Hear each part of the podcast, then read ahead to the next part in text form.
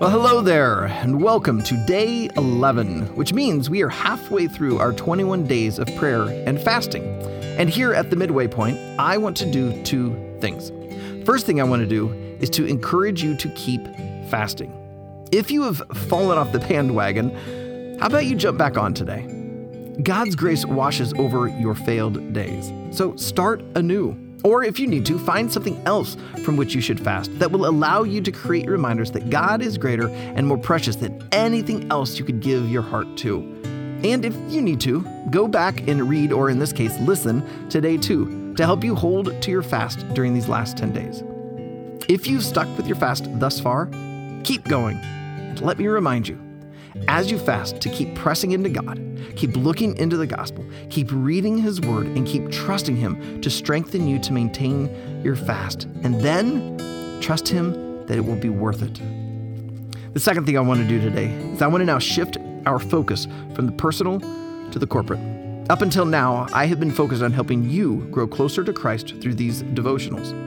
But beginning today, I want to invite you to pray with me and the elder team on some Riverwood family items. Now, some of them will be fairly general, while others will be quite specific. But we are in this together. And so let us pray as one church, seeking the Lord's will for Riverwood's present and future. Today's scripture is Proverbs chapter 3. My son, do not forget my teaching, but let your heart keep my commandments. For length of days and years of life and peace they will add to you. Let not steadfast love and faithfulness forsake you. Bind them around your neck, write them on the tablet of your heart, so you will find favor and good success in the sight of God and man. Trust in the Lord with all your heart, and do not lean on your un- own understanding. In all your ways acknowledge him, and he will make straight your paths. Be not wise in your own eyes. Fear the Lord and turn away from evil. It will be healing to your flesh and refreshment to your bones.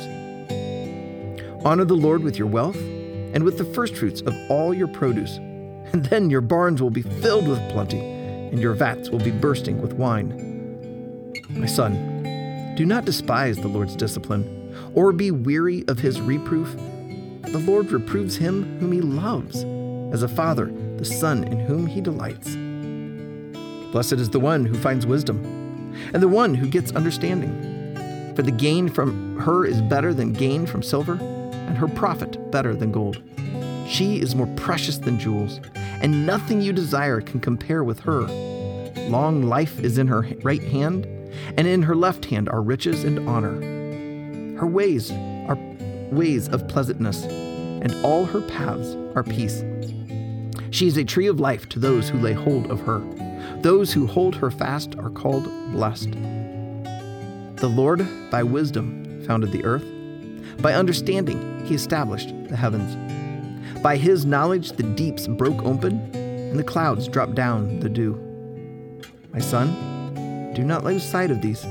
Keep sound wisdom and discretion, and they will be life for your soul and adornment for your neck. And then you will walk on your way securely and your foot will not stumble. If you lie down, you will not be afraid.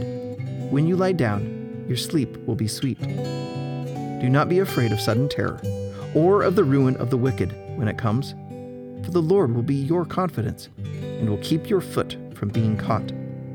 Do not withhold good from those to whom it is due, when it is in your power to do it. Do not say to your neighbor, Well, go and come again, tomorrow I will give it, when you have it with you. Do not plan evil against your neighbor, who dwells trustingly beside you. Do not contend with a man for no reason, when he has done you no harm. Do not envy a man of violence. Do not choose any of his ways. For the devious person is an abomination to the Lord, but the upright are in his confidence.